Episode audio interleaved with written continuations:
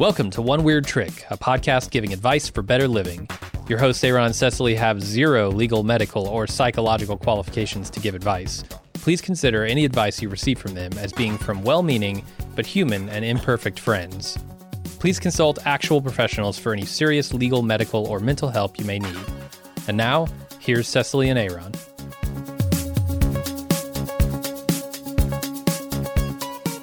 Welcome back to One Weird Trick. We've got a great show for you today. First, we're going to talk about the sexual meta ethics of Groundhog's Day and this season's Curb Your Enthusiasm by Larry mm-hmm. David on HBO. Work through some complicated feelings about the deaths of celebrities. We're also going to look at some of the Cardi B reactions we got from the Battle of the Flexes episode last mm-hmm. time. And of course, we'll be offering some advice on some weird tricks to live happier, healthier lives.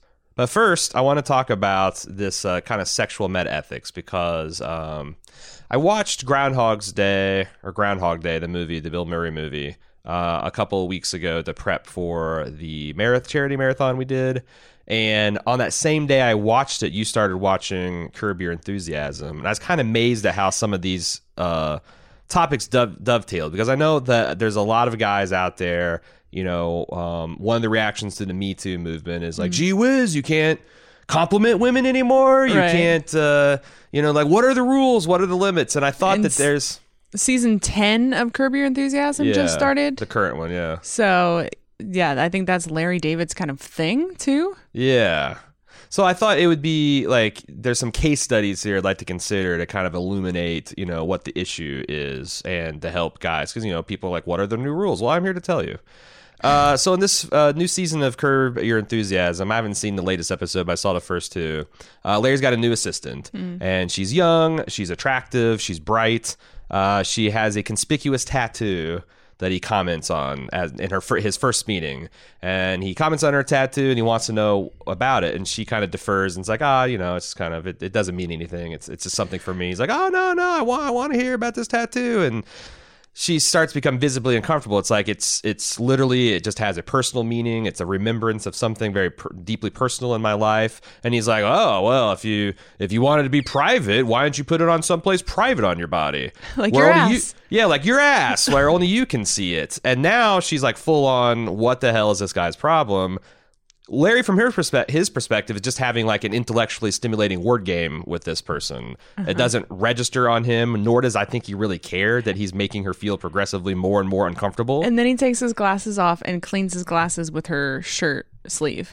Does that actually Yeah. happen? Oh shit! Because I remember him like at, at, at some point um, being in her personal space and making her feel uncomfortable.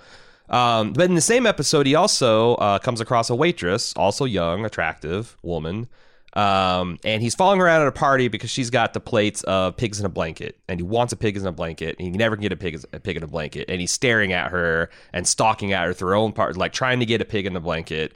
He does this throughout the whole night, and he finally gets fed up with the waiting, notices her going into the kitchen, follows her into there where she's alone. She whirls on him and uh, tells him that he's creepy, that he's been stalking her all night.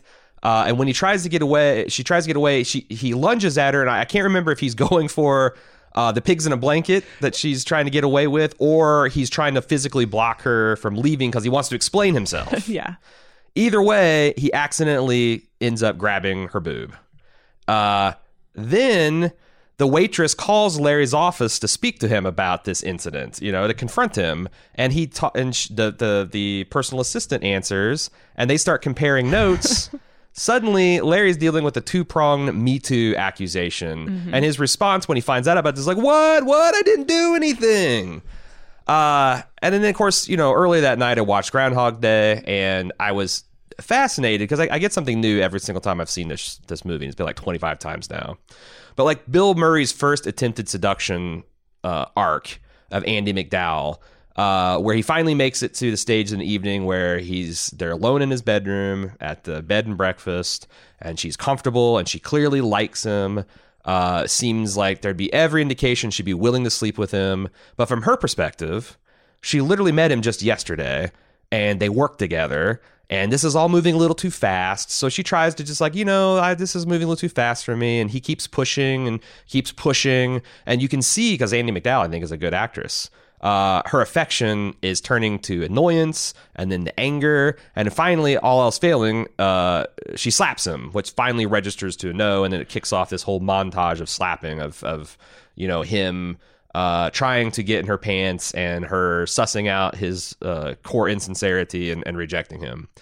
And I think that both of these are kind of humorous and easy to watch examples of like men getting in trouble despite themselves. Um, I mean, Bill Murray in Groundhog's Day as Phil Connors is kind of a special case because at this stage in the film, it's part of the plot that he thinks of all the people around him as like not even people; they're just objects to gratify himself with. He's there to rob them, uh, sexually take advantage of them, whatever. Because are they even real at this point? Um, but I think examining these scenes are really useful lenses to view, you know, these these interactions with because you know men get in trouble when they kind of object, objectify women and don't think about them as people and how they relate to the world. Because um, from a female point of view, men are are larger, pound for pound, more physically imposing than women. Uh, and if you go around spending your evening staring at a woman, regardless of your intentions, you're going to put her on alert. Um, I mean, not all women. Like, there's some women I'm kind of amazed at, like how some women just go about their life with some kind of fearless bravado. Like, there are people that exist that enjoy that, that enjoy, you know, the feeling like they're being looked at. Yeah. The chase, the game. Um, Yeah, so again, not, but like a, a healthy majority Mm-hmm. to, to the extent that you need to take their uh, feelings into account, uh, that makes them feel very uncomfortable. Um, and, you know, staring and following them around is going to make a woman feel unsafe. I remember that this never really occurred to me um, because I've just happened to be born into a body that's a fairly kind of large, powerful male body. Uh, and the fact that other human beings could make me feel in danger despite like any outward threat. Like it, it'd be one thing if like a guy is acting crazy, like screaming and yelling on a corner, or like visibly intoxicated, or ha- brandishing a gun or knife. Like I'd feel threatened then, but like just uh, you know someone following me twelve feet behind me down a street doesn't inherently make me feel unsafe. But I started listening to women talk about their experiences and just kind of like, you know, without trying to be hashtag not all men, just kind of listen to them talk. And I started realizing, like, holy fuck, what if I lived in a world that was exclusively populated with men that were built like Shaquille O'Neal or Dwayne The Rock Johnson or Brock Lesnar, and half of them wanted to fuck me at all times? And a significant portion of those who wanted to fuck me would think it's perfectly fine to stalk me for an entire evening, start following me at night. Uh, and those that did eventually proposition me, uh, some of them would act angry and hostile uh, if I turned them down. Like, I would move through that world a hell of a lot differently than I move through our actual world. And that's the reality of the world that women uh, move through. Again, I don't think that every woman relates to this kind of frame of reference. Just like probably not every man can relate to my kind of uh, aura of physical invulnerability. But you know, I mean, maybe two times a year, a guy will make me feel uncomfortable and unsafe because they're acting crazy or they're just hugely imposing and in a bad mood. But what if it happened like multiple times a day or daily, you know? And I just wanted to make this point that's like, you know, Larry's like, I didn't do anything. I didn't do anything. He didn't get in trouble because he accidentally grabbed a woman's boob. Uh, he didn't get in trouble because he accidentally violated his coworker's personal space, although super dick move to use someone's clothes to clean your glasses. uh, he got in trouble because he feels entitled to know the intimate details of a woman subordinate's body and won't take no for an answer. Uh, he's getting in trouble for not accounting how women move through this world and the impact on how they feel about their own safety. Um, you know, and it's like I I've accidentally grabbed some boobs in my life. Uh, I, can, I, I, I, when I was making my notes for this, I was thinking like three distinct times where I remember accidentally grabbing a woman's boob. Two of them were like just laughed off immediately and we kind of went their separate ways. But I remember one where like the woman kind of reared back on me and shot me a look like, "You're on notice, dude." Uh, buddy, pal, friendo, I've got your fucking number. And it kind of stung a little. I mean, I apologize. Oh, I'm sorry, but it, it did kind of sting a little to like be thought of as like a threat. Like I was, I'm not, I'm not a bad guy. Um, but I get it because men do kind of do this shit as an opening salvo of you know, it's like it's like the it's like the fucking Anchorman cast, you Right, know? exactly. Like, oh, excuse me, oh kablow, my hands are on your boobs. What is going to happen now? Um, and they they and it's often a prelude of worse things to come. But I've actually seen people, I've actually heard guys talk about it, and I, I see them talk about it on the internet where when women mistake their intentions instead of being apologetic and be like, well, maybe I need to stay out of this woman's way so she doesn't feel unsafe the rest of the night, they fucking antagonize it. It's like this attitude of like, um, well, if you think I'm a bad guy, well, I'm going to show you how bad a guy can be. And I'm never, I'm not, actually, I'm obviously not going to do anything, but I'm going to scare the fucking hell out of her and Right. teach her a lesson. Like, that's psychotic. That's literally psychotic. So, one weird trick for being more successful with women, and I don't mean sexually or romantically, I mean just more successful in co inhabiting this earth that we live with, with the women around us, is to seriously give a thought in your daily life about how women move through public and private spaces and how your presence can make them feel either more or less secure. And then try to take options to make them feel more secure. If a woman ever wants to stop having a conversation or disengage, stop. If you find yourself walking behind a woman and you notice she maybe looks back over her shoulder, uh, hold up, pull out your phone, check Twitter, let her get a couple blocks ahead. Be late to that engagement. Make her feel safe and, and, and comfortable. Um, maybe just give lone women in public spaces a little bit space in general. Uh, don't approach lone women. don't approach women that are occupying spaces where they can't easily leave, like when they're at their jobs, when they're waiting your table, when they're teaching classes, when they're attending conferences where they're a speaker. It, I remember like a decade ago, there's this young atheist woman who recounted a tale of a man who waited until she left a public gathering at a skeptics conference. Uh, and it was like two o'clock in the morning at this time. She's at a bar, you know, it's one of those after events, and she's leaving, go back to her room, and this guy followed her out, followed her onto the elevator, waited for the doors to close, and then asked her out for a coffee date. And she did this news post, and it wasn't like a "Hey, this guy fucking tried to rape me" or "This guy's sexually assault." She's just kind of like, "Hey guys, you know, now that we're all kind of inhabiting these spaces together, this is maybe something you don't do to make women feel unsafe." And people lost their shit about it. She was so she's still vilified in some circles to this day, like, "Oh, what? You can't just ask for coffee anymore? You can't ask women out for a coffee date?" And I'm like, "No, you can't." You really can't ask a single woman speaker attending an event out of out for coffee at two o'clock in the morning at an elevator when you're alone with her. You honestly can't ask her out for coffee if like any one of those conditions is true. You just don't. You just don't. It's a it's it's it's a weird trick for for understanding and get along with the the female species a little bit better. And that's what I want to talk about. All right. What do you got for us? Well, I want to read you something. And I want you to tell me if this sounds a little rapey. Because I had some f- mixed feelings about it. And so the setup Little here rapish, little is rapish. Okay. Uh, the setup here is that there is this is like the 1930s. There's a female hotel owner who is very anti-Semitic, and there's a young She hates Jews, eh? She hates shoes. And uh, there's a young Jewish boy who, uh, you know, is passing as very waspy, working as a bellboy over the summer at this ho- uh, hotel, resort, whatever. Got that white cloaking advice to gauge, you see? Uh, so there's an attraction growing between these two over the summer, and uh, I also just want to say that this story is also very much like I roll. Yeah, that happened, and I bet everyone applauded at the end too. Uh-huh. but it goes like this. Uh she was talking about coming back the next summer. I thought of all the things she had said this summer. Hitler is right. The Jews should all be destroyed, or no Jew will ever set foot in this hotel.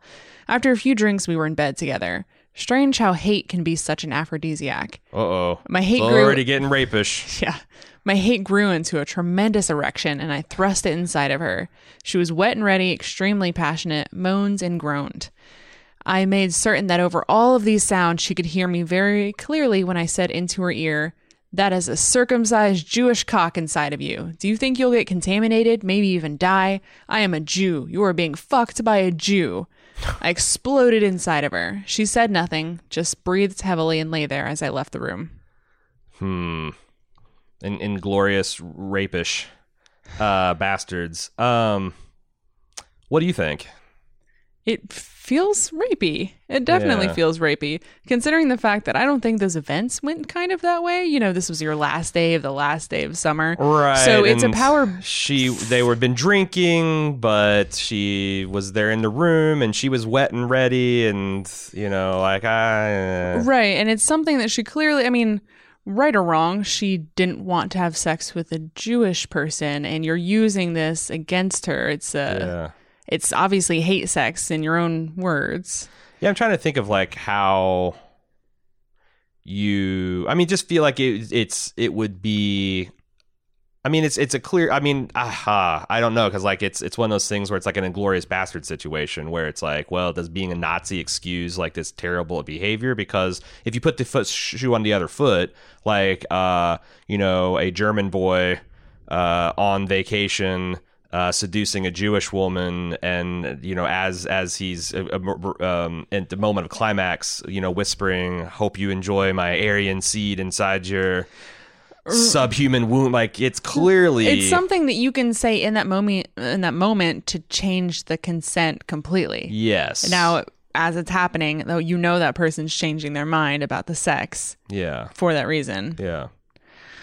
Feels rapey to me. Anyway, this is an excerpt from The Ragman's Son, one of Kirk Douglas's many biographies. Kirk Douglas, In his uh, own words, is died died last week at the time you're hearing this at the age of 103 Yeah. venerable star of the silver screen uh, star of hollywood's golden age star of spartacus yeah, best known for starring as Spartacus, and he almost definitely raped Natalie Wood.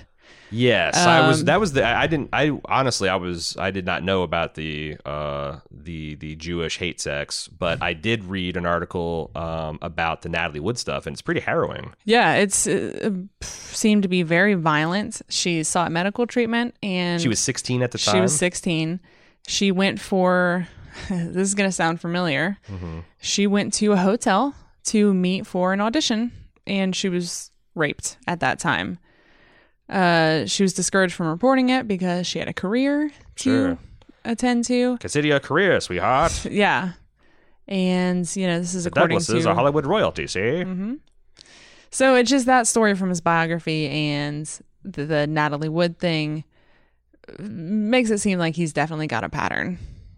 And Kirk Douglas also created and donated to a great many charitable organizations over the years. He gave millions of dollars and spent most of his life doing philanthropic work. mm-hmm Uh, a couple or a week before Kirk Douglas died, Kobe Bryant died at 41. mm-hmm Tragically, with his 13 year old daughter in the helicopter, Mhm. and seven other people died as well. Kobe Bryant was also accused of raping a 19 year old woman in Colorado at a hotel in 2003. Um, and I've done a lot more research than I think anyone should need to, but I also definitely believe he raped this woman. I mean, I mean, his public statements and the the civil. Uh, His statement- the, the the settlement of the criminal charges. I mean, he's very careful. Like, I don't want to admit any fault for the, but it, it did seem like Well, here was his statement. I also want to make it clear that I do not question the motives of this young woman. No money has been paid to this woman. She has agreed that this statement will not be used against me in the civil case. Although I truly believe this encounter between us was consensual, I recognize now that she did not and does not view this incident the same way I did. yeah, After months of reviewing Discovery, listening to her attorney, and even her testimony in person, I now understand how she feels that she did not consent to this encounter. Non consensual sex is rape. yes, yes, Uh, Kobe Bryant also gave a great deal of money and time and resources to charitable organizations that mostly centered around children and families, and by all accounts, was a wonderful father. mm-hmm. I was just going to say that I don't agree that the deaths of these men are a good time to harass the family or the victims or take your opportunity to platform against reminding everyone that these things happened. It's just not a great time. Because the only people you hurt now are the victims and the families and even yourselves. I'm not saying that these people should be honored in any way because they did some they did some bad things, but they also did a lot of good things. Uh, I think a valuable way to direct that energy would be into current living victims and perpetrators, um, holding abusers accountable for even the slightest acts of abuse. And deciding for yourself what justice actually looks like. Because it's not going to come in the form of a single tweet. Yeah. And I think we should believe women and support them in any way that we can. Um, let the affected people grieve properly and not the way that you think they should. Uh-huh. Uh, you know, the court of public opinion can be a uh, can be a really powerful means to reverse the power imbalance against you know like celebrities and uh, elite wealthy people that you really can't touch any other way. Uh-huh. Uh, but a lot more often, I feel like people are creating this kind of this kind of shadow oppressor by using that kind of mob mentality in the wrong way, like a school of fish that come together to form, you know, Right. this shape. Right. And you know, I I go even going back to 2003 and thinking about the way that the people treated the woman who accused Kobe Bryant, the way that Natalie Wood was encouraged to stay quiet, and the way she was ultimately treated, mm-hmm. depending on what you want to believe, and even Monica Lewinsky during Bill Clinton's impeachment. It's it just has me thinking a lot lately of how I want to what side of history I want to be on when I think back on things like this 15 years from now. Right. Yeah, there's a lot of because there's something else came out in this. This I don't know if you've seen this, but there's a lot of and there's increasing amount of evidence suggests that Amber Heard is liar, liar, pants on fire about the nature of her relationship with Johnny Depp. Uh, in fact, that she was. I mean, I don't know. I mean, I'm, I'm never going to say that Johnny Depp is completely innocent because there's almost always two sides to the story. But a lot of recordings come out that intimate that she was a violent person, that she liked to interface with that way, that she kind of thought, you know, that there's a recording of her saying that Johnny Depp's a pussy for not fighting back. Um, and I think there's this this this tension between, you know, uh, women aren't angels. Women are absolutely going to, from time to time, use, uh, you know, the, the the framework of a heinous crime to try to bring someone down a notch or to get revenge. Just like, you know, some women murder their children. You know, some some women, uh, you know, there's documented cases of nurses in hospitals killing multiple people with drugs because they just get off on it. It's like, you know, fucked up and scary, but there's a certain percentage of the population that's going to do bad things. It's also inarguable that there is many, many men who rape women to get away scot free because the woman herself doesn't know how she feels about the situation, uh, because she might blame herself for putting herself in a situation where she got raped, where um, she might not feel comfortable going to the authorities and thinking there is going to be justice um, because there weren't enough rape kits to go around to actually do the genetic testing, uh, because she has a reputation of being sexually promiscuous and you can't rape a woman like that. Um, so it's like the it's it's it's about how do you balance that? Like I feel like that a lot of times when men get up in arms and talk about, um, you know, well, if you believe all women, and you're going to have men being wrongfully accused. Yes, you're right. You're right if you don't believe all women, then you're going to have a whole bunch of women raped with no repercussions. Um, and and and the other thing is like, what do you do? Because I do think, and I've I've maintained this for and I uh, for many years, and I haven't heard anybody like that's old enough to to override me disagree with me. I think uh, how we view rape and sexual consent has changed in my lifetime. Like how it was popularly conceived to like you know. Uh, uh, uh, like, like I use this Groundhog's Day example. You could easily take that Phil and um, uh, Andie MacDowell scene and overlay "Baby It's Cold Outside" on it. It's even appropriately for the weather. Um, but you know, "Baby It's Cold Outside" is a sweet romantic anthem. But you know, Phil is is being a boorish, uh, you know, uh, the the sex pest at the very at the very least. Um, if you're a man who was on the wrong side of that under cultural understanding where it's like you know i thought i was entitled to this or i thought that this no meant the yes or i was just talking her into it and you come to the realization that you've hurt women or you've hurt a woman what do you do and what do we do with those people as society? As a society? Because like you know i'm i'm a big fan of criminal justice reform that like you know a person shouldn't ever be locked away for life under very s- under very small circumstances. Like you know if you look at the success that like nordic countries have with smaller punishments and rehabilitation what do you do? What do you do with men who have raped and abused women? Um, what do you do f- with women who have lied about the abuse and the rape that they've uh, claimed to experience? Um, there's got to be some kind of like truth and reconciliation where we come together like you said. It's like okay regardless of what's happened in the past these are the rules now going forward and it's very important for us to act on these things seriously now so we don't have Natalie, you know, we don't hear about Natalie Woods coming forth in 2060 talking about being raped by contemporaries today. We don't hear about Bill Cosby's in 2060 raping a bunch of women after he drugs them. It's like that we have to figure that stuff out now. Um, and I have no idea how because you because you're right. What what I see what you're saying about the like the the, the school of fish or the shark mentality, and I don't feel like that changes people's minds. Yeah, I don't feel like it's up to us as a large group, the entire world, to judge each one of these cases ourselves. Right. I think that it would make it easier if the thing happens to uh, let these things be resolved the way they should. I mean, make it a safe place for women to come forward, which it seems like every day we're moving closer to. But also, yeah, I mean, this, we can't hound these people. Well, I mean, you can't. But what good is like, especially if you're talking about a person who hasn't been paying attention and is upset that people are dragging Kobe Bryant down. Like, does it help to have a thousand people show up in their Twitter feed screaming at them for being a rape apologist or supporting rape culture when they don't even know, they don't understand those words the way you understand them? But on the other hand, it's not, also not cool to let people with these bad opinions go out without any kind of repercussion at all. Right. And I, I don't.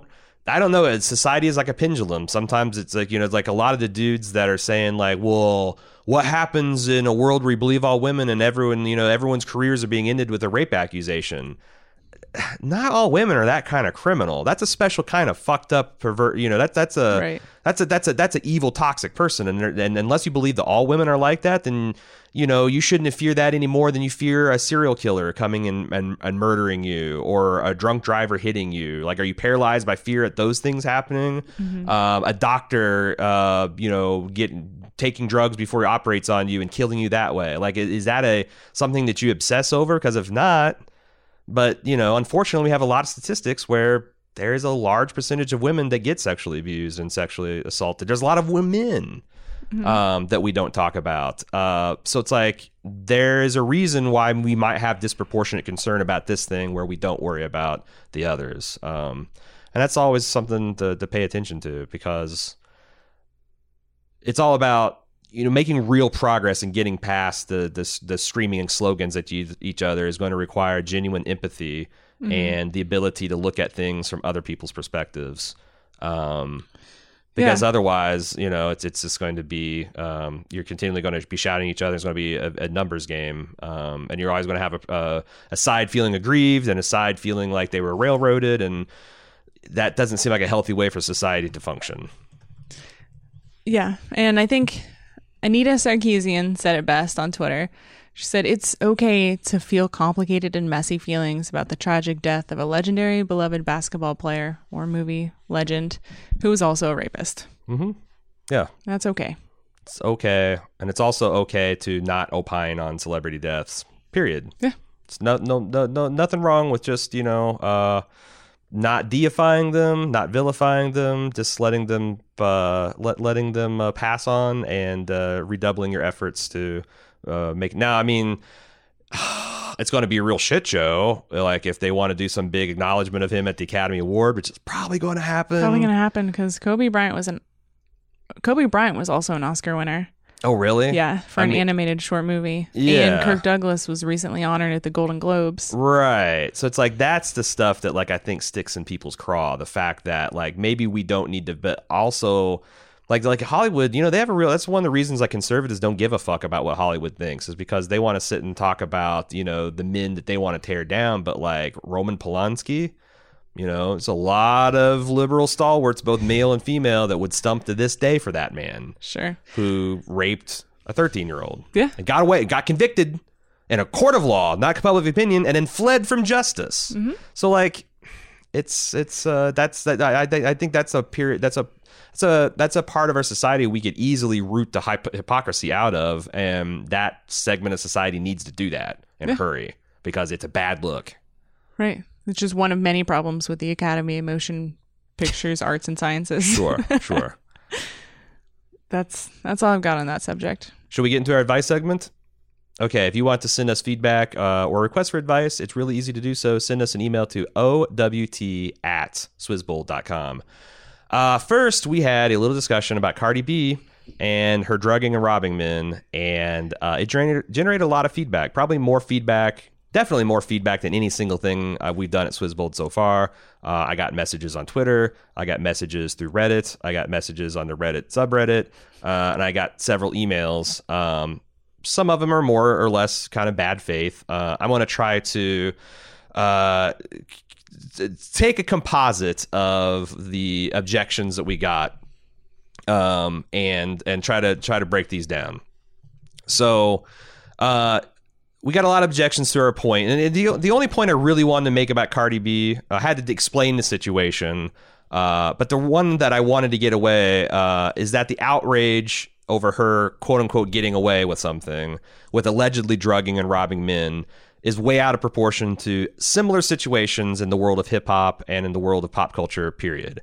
And in my opinion, the likely culprit is men's fear and unfamiliarity with feminine power and the toxic expressions thereof, where they don't bat an eye about the way men express their masculine power, uh, even in toxic ways, like, for example, beating the shit out of women or drugging and raping them.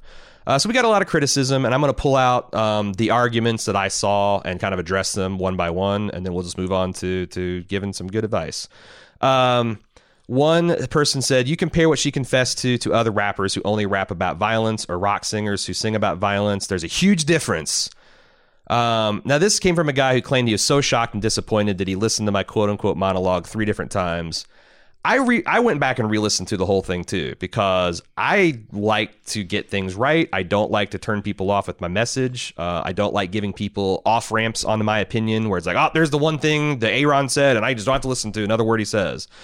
But I was very clear about drawing this line. I specifically mentioned examples like Rick Ross, Roof, yeah. uh, who are full of shit about the weight they moved and the black coffins they filled, uh, versus people who have actual criminal records, documented cases of robbing, dealing drugs, and murdering people. It's a matter of public record. There's a difference between what you sing about, there's a difference about what you brag about in interviews, and there's a difference between what you actually did. I made that distinction. I, I don't know how you guys missed it.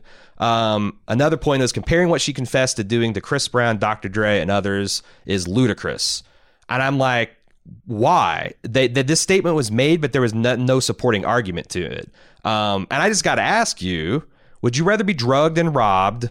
Or have the shit beaten out of you and then thrown through a plate glass window, like in the case of Dr. Dre, or drugged and raped, like in the case of Bill Cosby?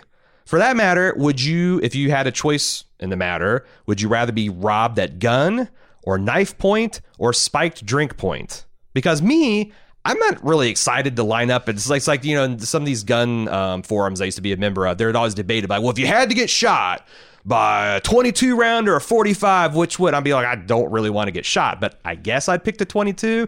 I'm not excited to pick from either of these options, but I got to confess, if I had to choose, maybe at gunpoint, I would choose getting drugged because I can be killed in the process of any of these crimes, right? But I got the choice between potentially being stabbed or shot to death or going to sleep and not waking up. That's an easy choice for me.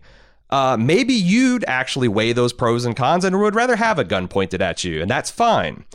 But let's not pretend that this that, that I excused Cardi B's crime number one, or that the manner in which Cardi B claims she relieved these men of their property is uniquely heinous. I mean, maybe you can make the argument that drugging a person is a little bit worse uh, because it actually violates their bodily autonomy. You know, you're actually drugging them without their consent.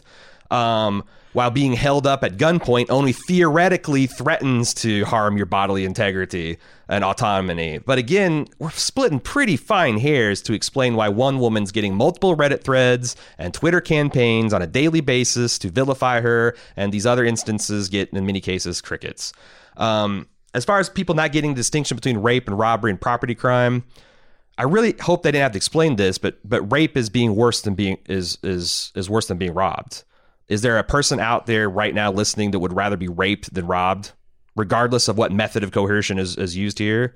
Um, also, directly drawing an equivalence between what Bill Cosby and R. Kelly have done, things that w- went on for decades, that they've done uh, from a place of power, to Cardi B, um, where the only evidence of the crime she committed is like a Facebook live video she did three years ago, is, is silly for multiple reasons.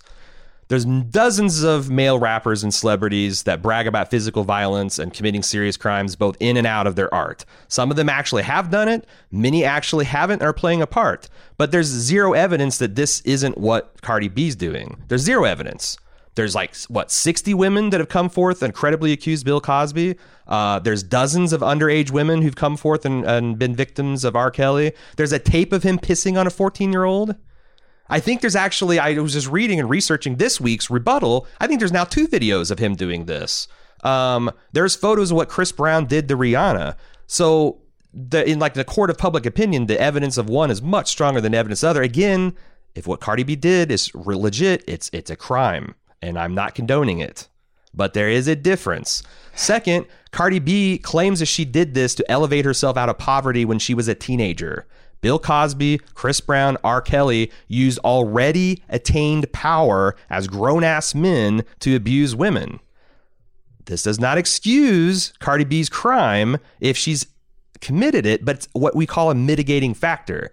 Uh, it doesn't excuse her from committing the crime, but it does serve to mitigate it. Unless you want to treat like Valjean uh, or Jean Valjean stealing bread in Les Miserables as like the same as a jewel thief, right? And I'm not saying what Cardi B is, is like maybe relatively noble as stealing bread to feed your family, but Christ, if you're not going to crucify Jay Z for cooking and slinging rock as a young man coming up into projects, which inarguably harmed more people than drugging and robbing singular men, then I don't see how you can crucify Cardi B.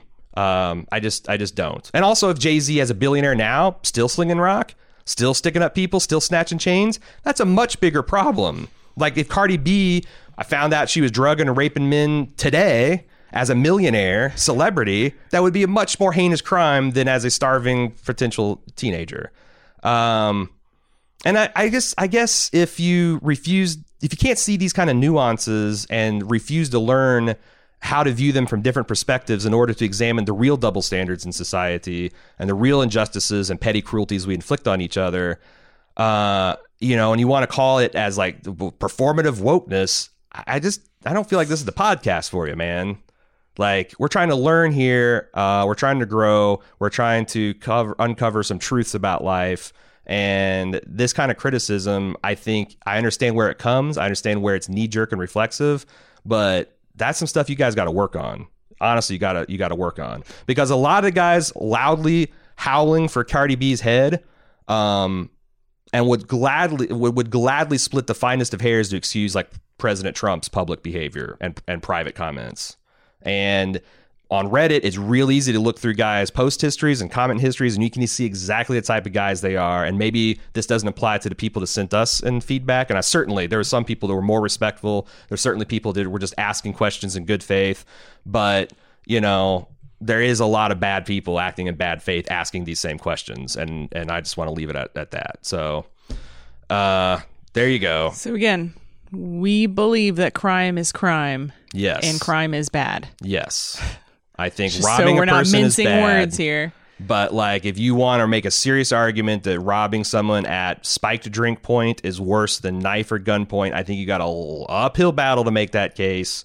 And you know, I think I think we've uh, we've we've explained this. So the only the, the one the one point that I thought was pretty valid was someone saying, well, just because there's not male victims that come forward it doesn't mean anything because one thing we've learned from Me Too is that victims have a hard time coming forward, and that mm-hmm. actually goes double for men, Right. Because men have many many more disincentives to admit to being sexually, emotionally, and physically abused by especially other women, but even other men than than women do. Right. So that absolutely is a huge problem. Right, I agree. My my point there was the lack of evidence as opposed to the Sure.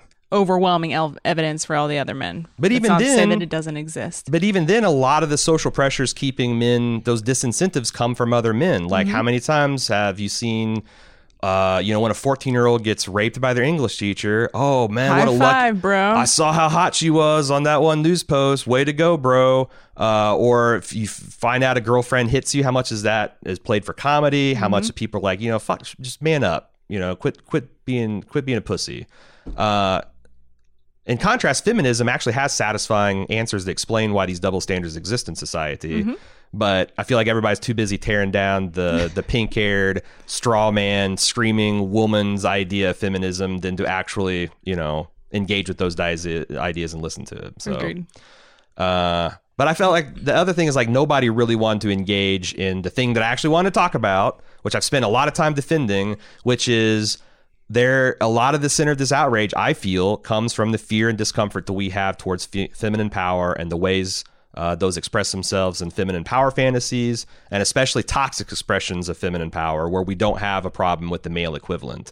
And I think this point's unassailable because I I can't think of many examples of like female toxic behavior being glorified outside of like maybe comedies. Um, but I can think of several times where it's explicitly painted as villainous, with sympathetic men being the victims, uh, basic instinct, fatal attraction. But if you look at toxic expressions of masculine power being glorified, holy shit, they're all over the place. Godfather, Scarface, Goodfellas, Fight Club, Breaking Bad. Uh, and I like these shows, and I see, I, I see why the fantasy is attractive, and I understand why people get wrapped up and root for it. But like, I can also see why women get a visceral thrill out of the idea of drugging and taking advantage of stupid, ignorant men too. So there you go. We've got some inquiries for advice if you'd like to hear from the listeners. I would. All right. Well, our first one is from Aspiring Shrink, who writes in and says, I am a graduate student in the latter half of my studies to get a PhD in clinical psychology. A few of the conversations you've had on air have struck me, and I thought you might enjoy a little evidence based validation. I love validation any way it comes. Evidence based. It's the best. It's tasty. First, the Therapeutic Alliance, as famously theorized by Bordin, of course, Of course. has three components task, goals, and bond. In essence, the ingredients for a successful and functional relationship between you and your therapist include broad agreement on your goals, broad agreement on the tasks needed to move forwards or forward towards these goals, and a warm and positive emotional bond. It makes sense then that when your therapist, Aaron, starts making comparisons to processing your experiences, like his own experience with addiction, that your goals and tasks might not really line up. Similarly, having a gender matched therapist or a therapist with a similar worldview, unlike very religious therapists you've mentioned, might make that bond develop more naturally. I- Second, that's that's sweet, sweet validation. Love it. there's two more validations coming. Oh boy. Second, evidence suggests that the therapeutic alliance often develops fast. I don't remember the exact average session at which it typically becomes stable, but I believe it was a second or third on average. Therefore, I think the advice Aaron gave to find someone new if things aren't working out after three or five sessions is probably sound.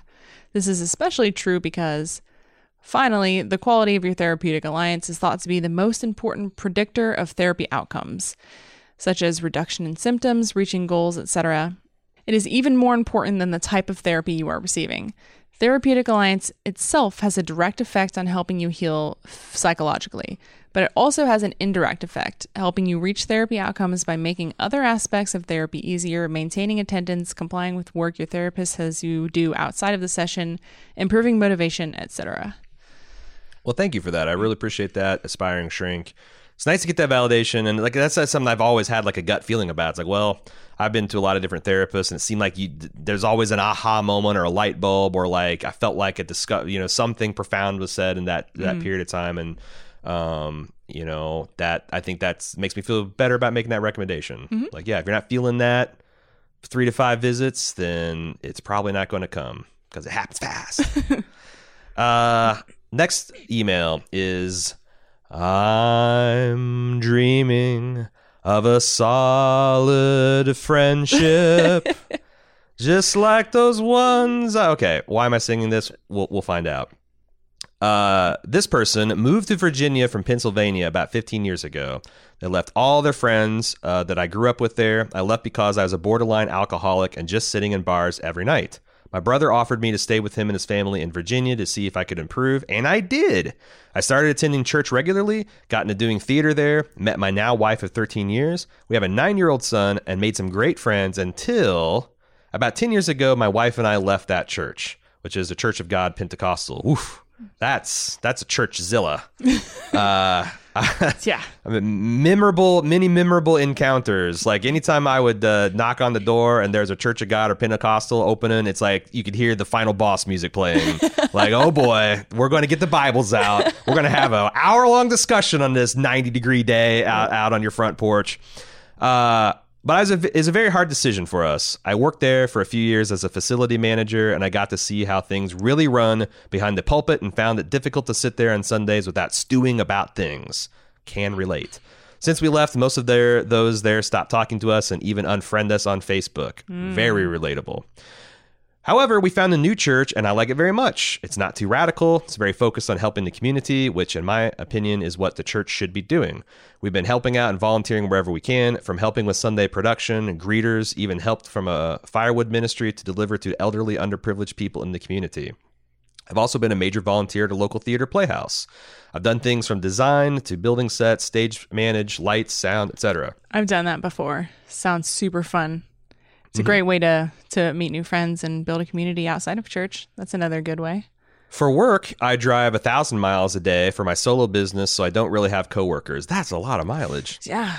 Also, my brother, who honestly I'm not really that close with, has since moved to Arizona. Ever since I came here, I've had yet to find that true good friend, someone to confide in, someone to go out and have a beer with. I've tried, usually no one has the time, and at this past summer was very difficult for me. I lost both my parents in the span of 10 weeks. Ouch. Sure, I got a few cards, and my pastor texted me condolences, but that was about it. You can bet I'd get a phone call to help fix something either at the theater or the church, though. I stepped down from volunteering at church, but I threw myself into building the Christmas theater production of White Christmas. Cool. To be honest, it was, and that's where the dreaming came from. It is a great escape from what I was dealing with. What more can I do to find solid friendships? Am I doing something wrong? I cannot do more to be around people and meet new people. Also, I know I probably need a therapist. and I've been looking for one for the past month, but it's so hard.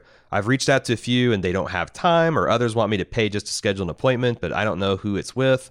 I guess I'm asking, how do you find a therapist, or do you just uh, let one get picked out for you and see if it works? Whew. Um, you've been through a lot, and that it, it, it's got to be difficult, especially if you feel like you don't have any friends or confidants, and you have a big event like it, your your parents dying uh, right close to uh, one one another. That that's very tough, and I can relate to that too because I've I've talked about this a lot over on Bald Move, but since I've moved to Cincinnati. I've done a very bad job about putting myself out there to make new friendships, and I haven't done as good a job at rekindling those or keeping those friendships that I had in other states kind of kindled properly. Um, I've made some progress. I want to talk about that. I don't think we have time this week, but I, I've actually had some su- success on that that front since the the last podcast that I want to talk about.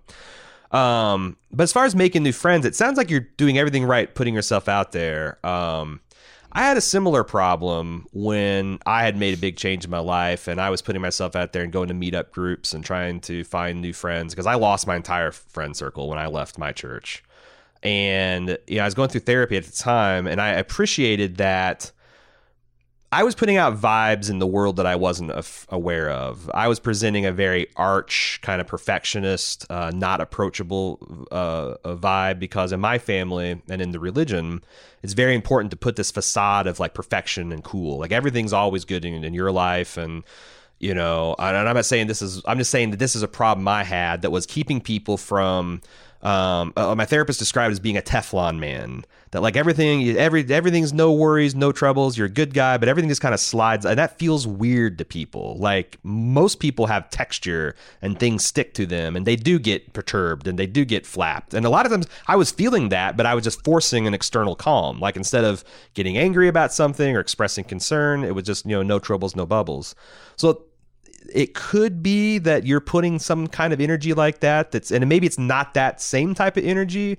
Um maybe there's a desperation. Maybe there is like an anxious energy that you're putting to that you're not aware of because of things going on and patterns you were taught. And you know i'm just seeing there's a lot of similarities in our where we were raised and what church we we kind of spent a lot of time. And, and maybe that's something that you could explore in therapy. Because you're right.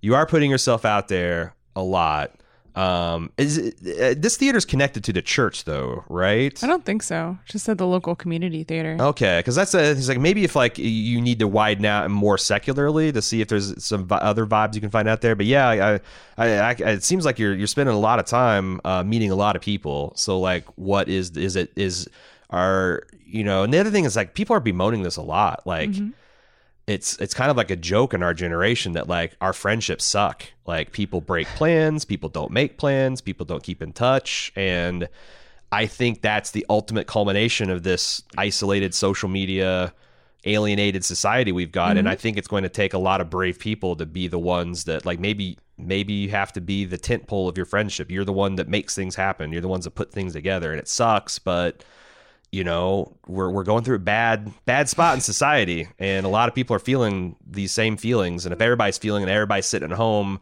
thinking everybody else is the problem, everybody else is the asshole and everybody else is just exha- exhausted and worn out.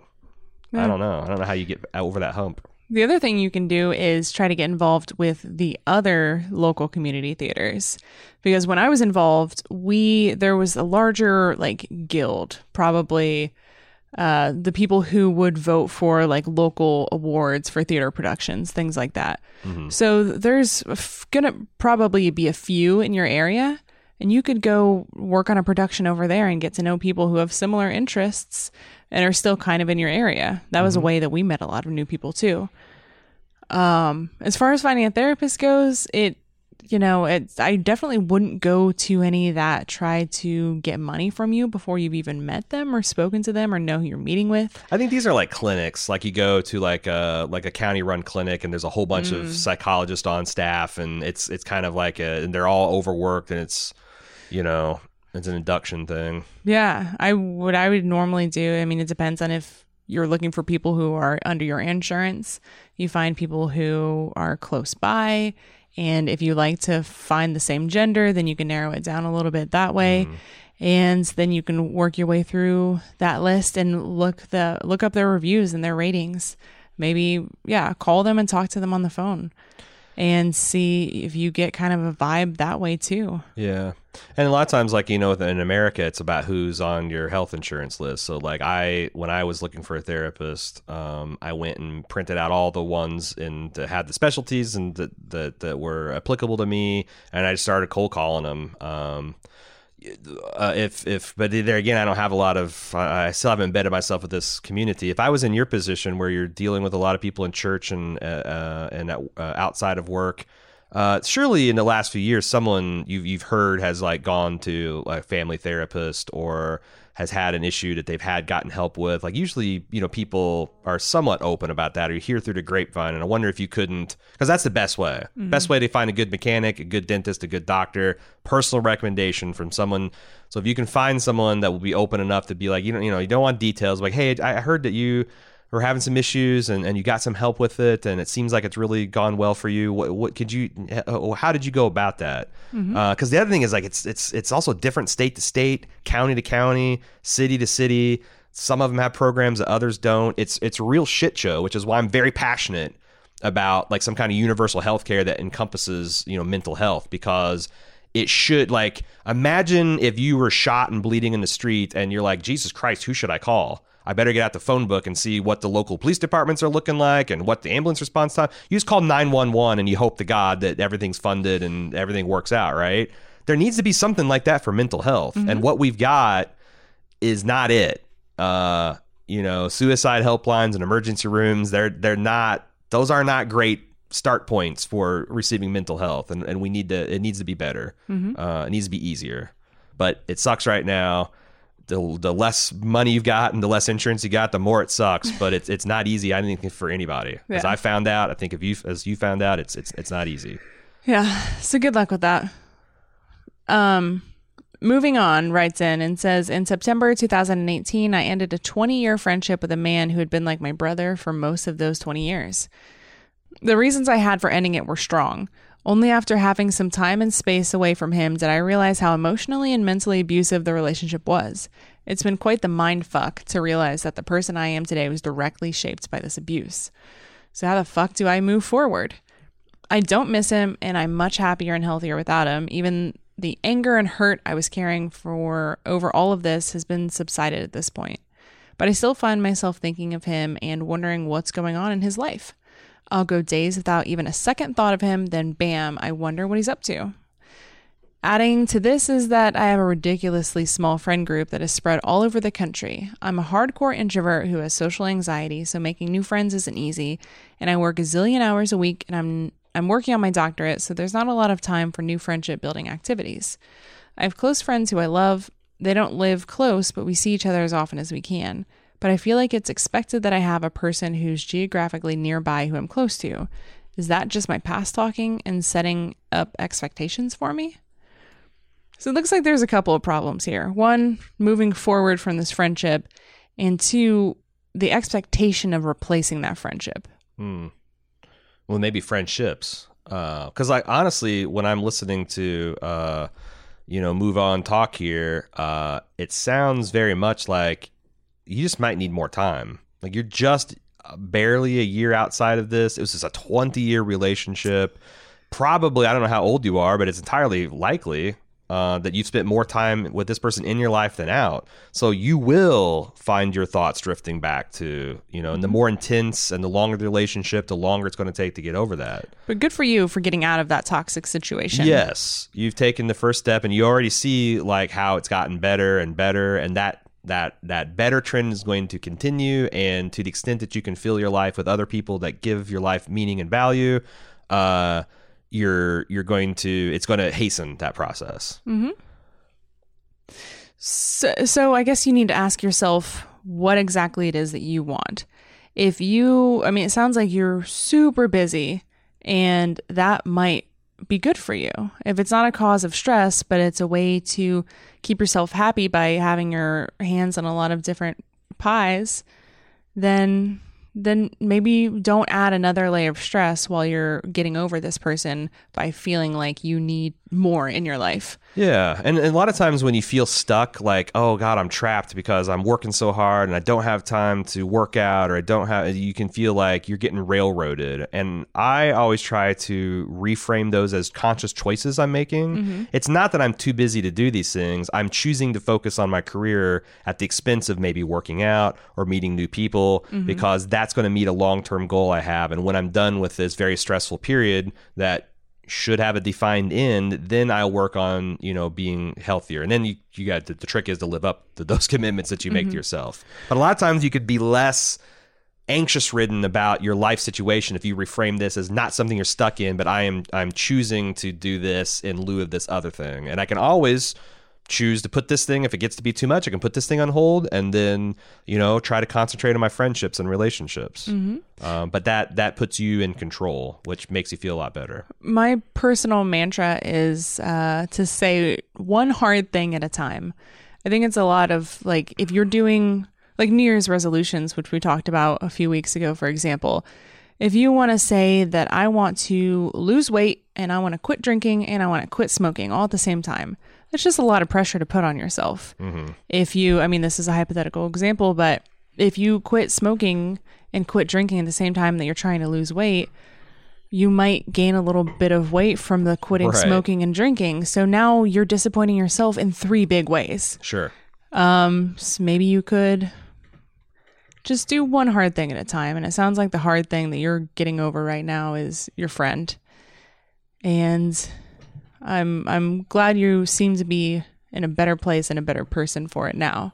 And, and when you do get to that point where you want to start strengthening up those relationships, um, it's very and and I I can relate to like believe it or not, I'm a bit of an introvert myself, and I have a lot of social anxiety. Like I seem like I'm very gregarious and outgoing on this podcast because I can I, you know everyone you know most of the people that's listening kind of like me and i've that expectation it's easy for me to be kind of like myself but like if i'm a room full of strangers i'm a lot more reserved um, but uh, i I would I would encourage you to not allow those factors, the social anxiety and introvertedness, to interfere with your ability to form relationships. Because if they are, then it's a problem. Um, almost no one is born with like that easy kind of glib way to make friends. Like people that are people per- persons, they they usually work at it.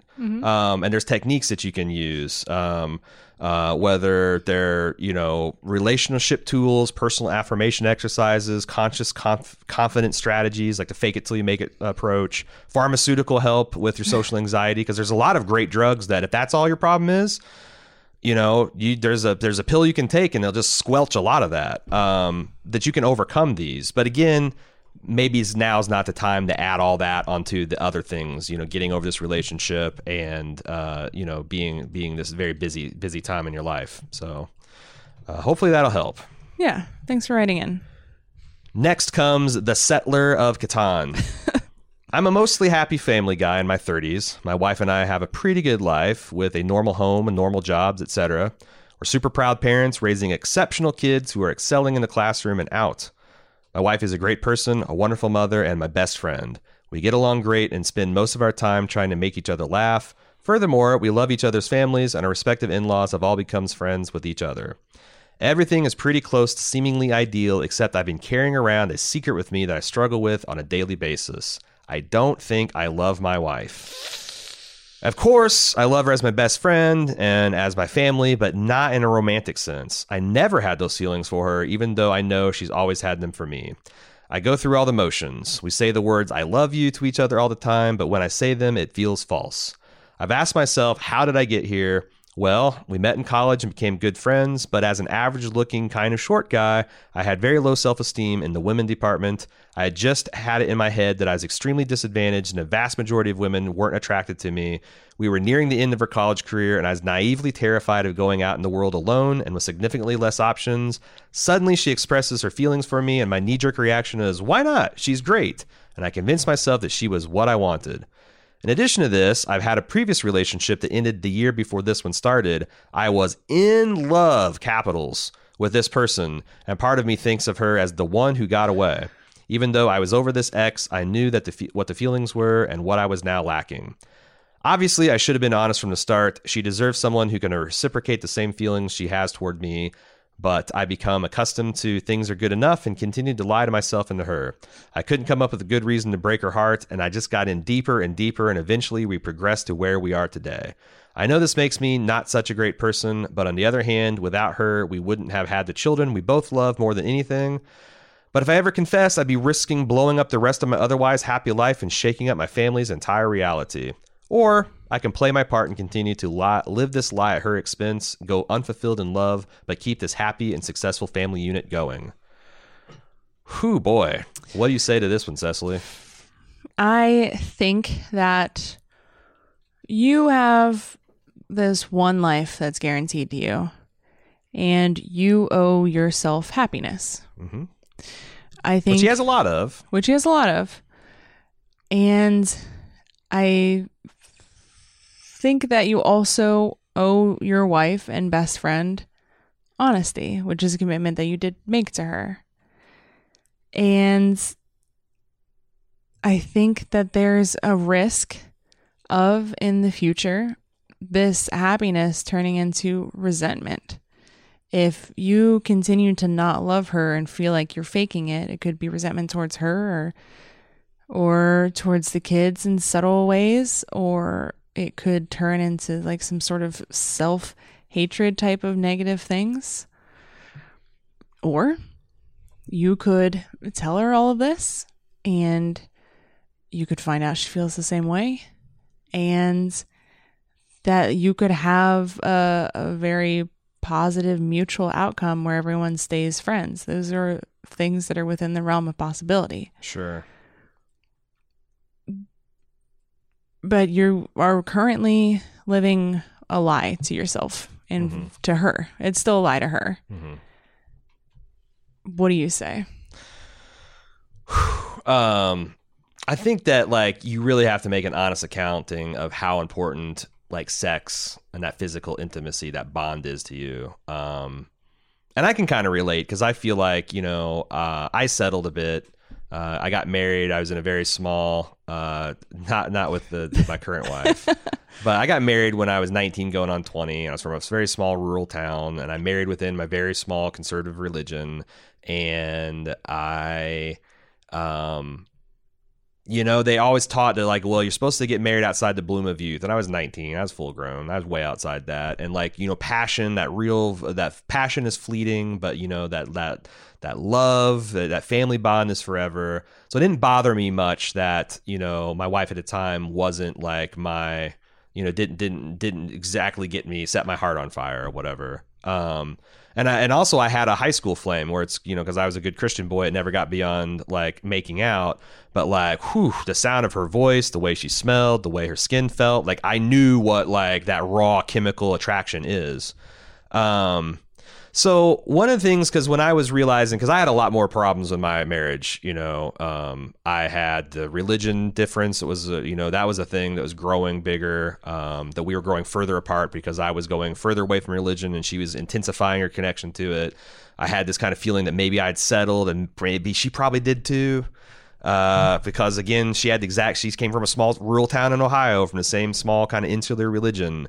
Um, and a book that I found very good at helping me sort through these feelings is called Too Good to Leave, Too Bad to Stay by a psychologist uh, by the name of Mira Kirshenbaum.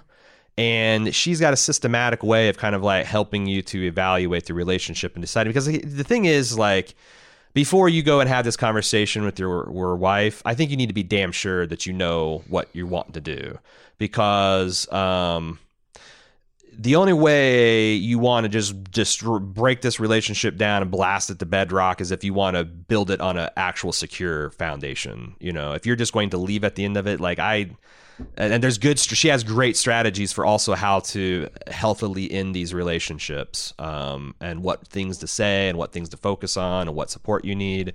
Um, but I'm not saying that that's something because, like, you know, if this is like one issue and you got a lot of things go like you know uh, but the thing is is like you know how important is that physical side? And are you going to be eaten up by resentment? And you know you're going to start taking it out on your kids. The the, the marriage is going to start feeling colder from her perspective. It's not fair to her either. Mm-hmm. um, it's not fair to you. It's not fair to her. So this is a very very tough question that uh, I would say is way above our pay grade, and I have sympathy because I, I definitely feel a lot of the felt a lot of things that you're talking about, and, and maybe this book can help you out. Um, but that's that's that's a and, I also I wouldn't. Uh, the other thing is like I this whole makes you not such a great person. I don't believe that. You uh, most rational people, and you sounded very rational. Uh, they make the best choice they can with the information they had at the time. And you had bad information. You thought you were unlovable. You thought you were undesirable. You you thought that you would never be able to recapture that other feeling. And you and then you out of well-meaning reasons you kept on. But it's not. You didn't do it because you're a bad person. Right. And that that guilt and shame is only going to make this worse. So you did the best job you could. Now think very carefully after making so many decisions with very little thought and intention, going with the flow.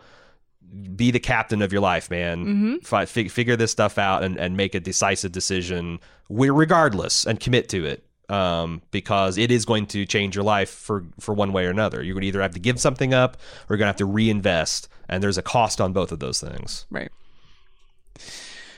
Our next one is from. I only co wrote this. Their name is Statue of Liberty because, as we'll find out, he's carrying something of a big torch. I liked it. I like it. I'm embarrassed by it though. Uh, a few years ago, I did my grad internship at an agency and was paired up with a female instructor about four to five years older than me. Every time someone says a woman is a female, I always hear it in the Ferengi voice. Female. I was paired up with my female instructor. Just just a note. Uh, we became close in a work husband, work wife situation, and there was definitely chemistry, but she was married at the time. I feel like when people refer to themselves as work husbands and work wives, there's always an element of chemistry there. Oh yeah. Uh, fast forward to a year and a half ago, I reached out to just catch up. She told me pretty early on that she was in the final process of getting a divorce. Well, hello there, sailor. This is the story is starting to sound familiar. Hmm. I'm interested in seeing if there's still something there, but there's some obstacles in the way. She lives about three hours away. As I moved since then and have and she has a young child, so she has no plans of leaving anytime soon because of the father needing his custody time. It's very considerate of her. I just turned 30 and she is about 35. I'm lost because I can usually read the signals if someone's not interested, but we have kept in touch all this time with messaging here and there. Also, anytime I go visit, we usually plan something to hang out. In November, I invited her to a comedy show in her city and she accepted, and we had dinner before the show. So I believe if she wasn't interested, she could easily just tell me no or say she has to be with her daughter, but she's never done any of that. Anytime we go out, I pay if I'm the one inviting her out. Not that this action means much, but I just think there would be a clear boundary of not letting me pay if we were strictly friends. She had been with her ex husband since the age of 20, and I just don't know if it's her being out of the dating game for so long or obviously having other priorities like her daughter.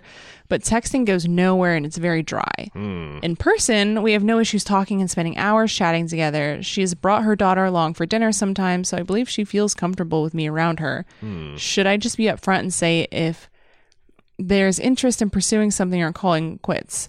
Is the age gap that scares her the fact that I have no child and she figures I wouldn't want anything to do with her having one?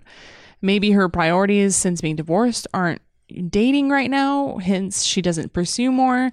As far as I can tell since then, she has not dated or currently dating as nothing has come up when hanging out. Figured you may be able to help uh, as Aaron, you have a child and been dating or had been with your ex-wife for quite a while before being with Cecily.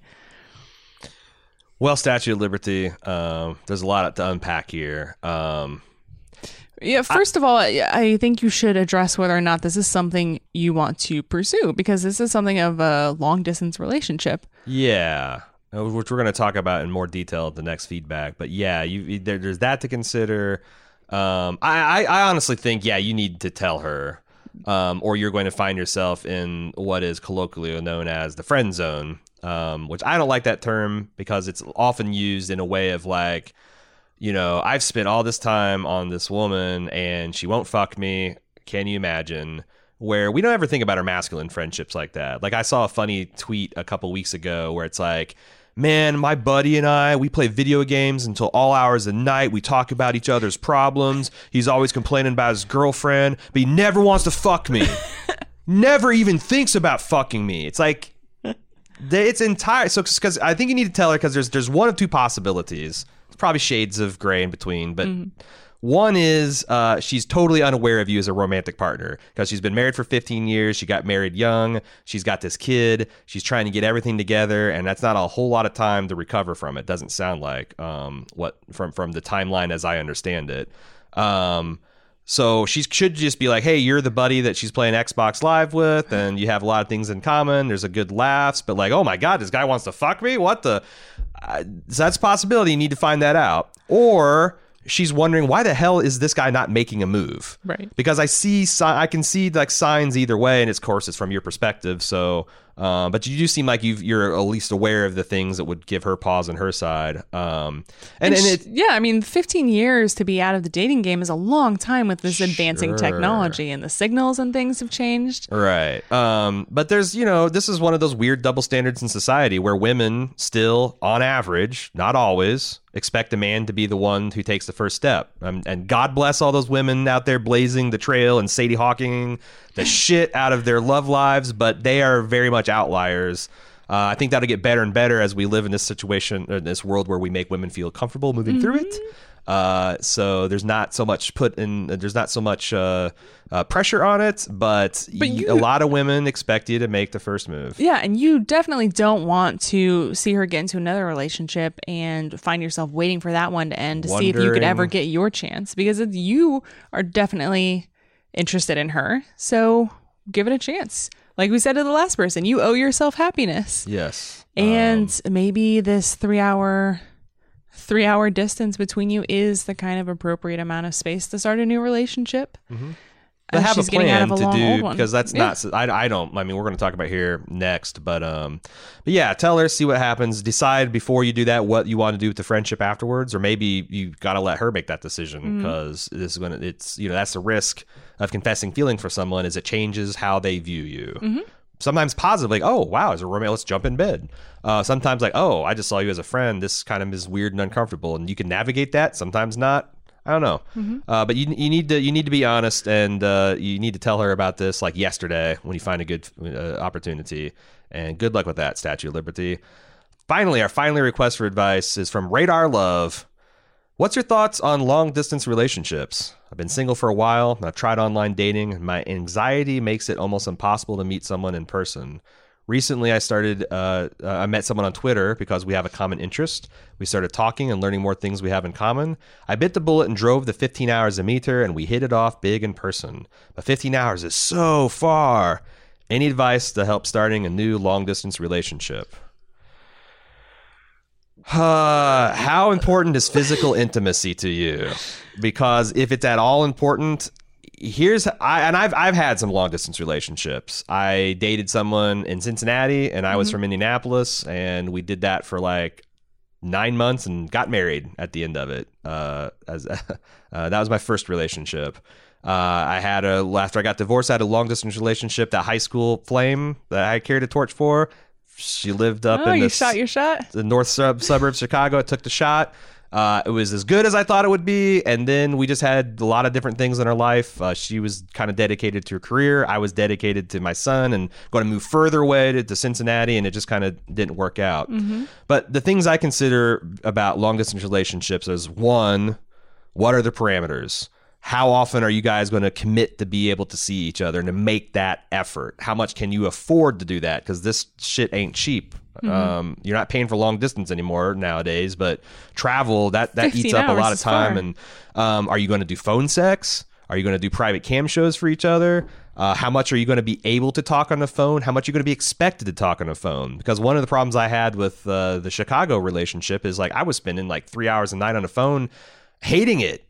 Because it's like I'm fine with having long those types of long conversations, like when you have things to talk about. But every day you run pretty dry, Yeah. and I don't like doing phone sex. I don't like doing that kind of stuff. So like Right. that wasn't a replacement for intimacy um, and that that constant time it took to maintain the long distance relationship co- pulled me away from my other friendships and my other hobbies and the passions I wanted to do. So, and then the second thing is what's the duration? Because I think unless you are an asexual person, which is fine, and this maybe could be indefinite, but if you have put any kind of uh, primacy on physical intimacy, um, then you got it. There's a time limit on these things. They need to have an expiration date. Like we're going to do this, and at the end of a year, um, one of us is going to take the plunge, and here are the things we're going to do to make that decision. Um, but even then, it, it it's tough. It's Right. tough. Right. It's not something you can do forever.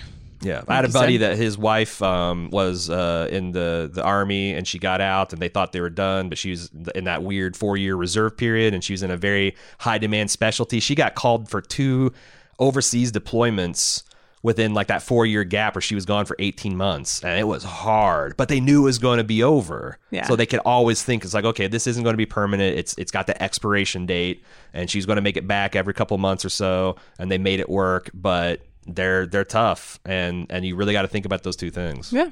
And in, in this case, it could be you putting that time limit on there as something to try to work through your anxiety and making, you know, get your reps in on this relationship since you do really seem to hit it off. Mm-hmm. It's a good way to get more comfortable interacting with people, how to make yourself a better person for future relationships.